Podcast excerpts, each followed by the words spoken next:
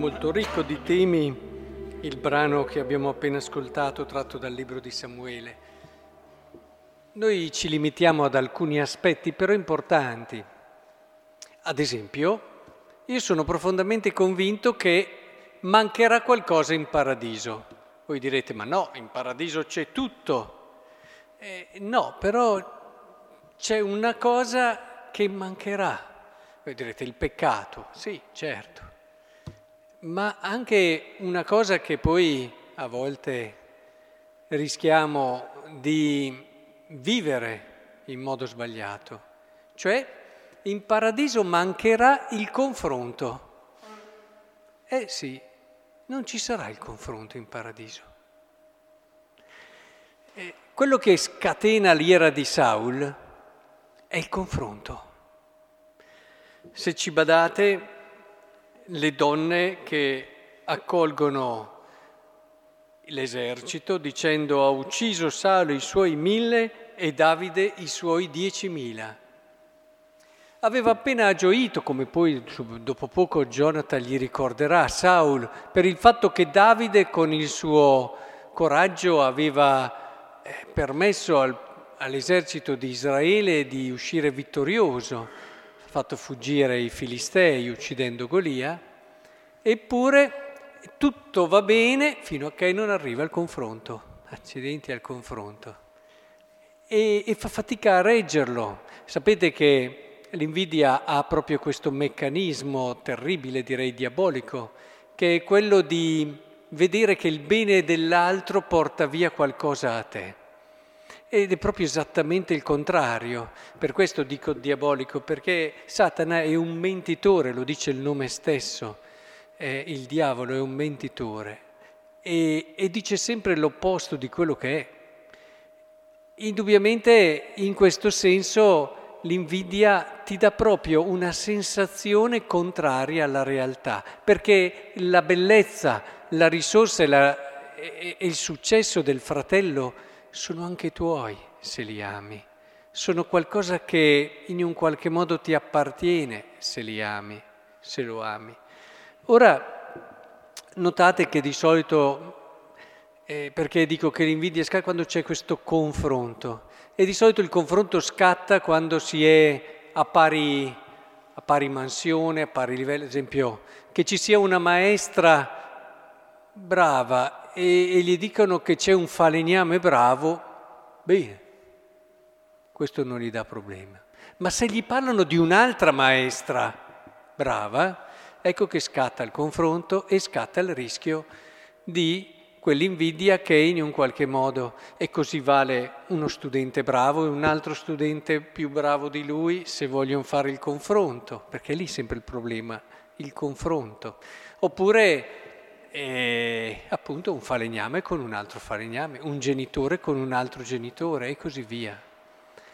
E è importante che invece comprendiamo una cosa, c'è Santa Teresina che ebbe un'intuizione eh, molto molto bella, anzi no, scusate, Santa Teresa la Grande, eh, a volte si confondono le Terese, e le, le chiese una sua sorella, eh, ma in paradiso come faremo? Come faremo? Perché se ci sono i grandi santi e poi ci sono anche invece quelli un po' meno santi, eh, riusciremo a convivere ugualmente in pace, nella gioia, non ci sentiremo un po' meno di loro. E, e allora con una con un eh, colpo, chiamiamolo di genio spirituale, le ha risposto, ma vieni qui, prova a riempire di acqua questo bicchiere e lei lo fa. Riempi anche questo piccolo di tale e lei lo fa. Bene, adesso dimmi qual è il più pieno. E allora lei dice, eh, sono tutti e due pieni. Perfetto, in paradiso sarà così ma perché è così e, e dovrebbe essere così anche nella vita.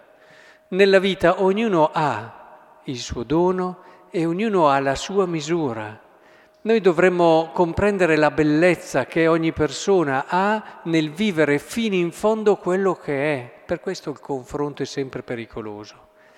E dovremmo davvero vederla in una pienezza la nostra vita, ad esempio, quando uno comprende, ad esempio, quanto è amato da Dio e come Teresina dice che non può immaginare che Dio ami qualcuno più di lei, questa persona è già piena. E quando questa persona vive i suoi doni e le vive bene, li vive fino in fondo, questa persona non ha bisogno di difendersi dai doni degli altri. Anzi, ne diventa ricca perché con serenità e libertà li può guardare.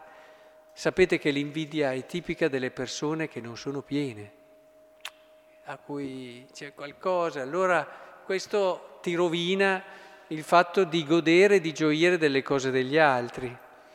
E invece quando non ti senti pieno perché ti sei fatto un tuo viaggio e credi di essere onnipotente, migliore degli altri, eccetera. Questi deliri di onnipotenza non hanno niente con lo spirituale. E badate bene che senza arrivare alle patologie cliniche si può arrivare, e sono tanti anche in mezzo a noi, che sempre, devono sempre essere migliori. È, è chiaro segnale di, di debolezza, di fragilità interiore di ancora non aver compreso la, sua, la propria vera risorsa, perché quando devono sempre essere i migliori vuol dire che assolutamente non hanno ancora compreso il loro valore. E allora è proprio lì che noi ci costruiamo, è proprio lì che viene fuori il bello di noi, dove noi abbiamo il nostro posto e cerchiamo di viverlo al massimo. Non è importante essere sul tetto in cantina, l'importante è essere al proprio posto e di viverlo bene di viverlo bene.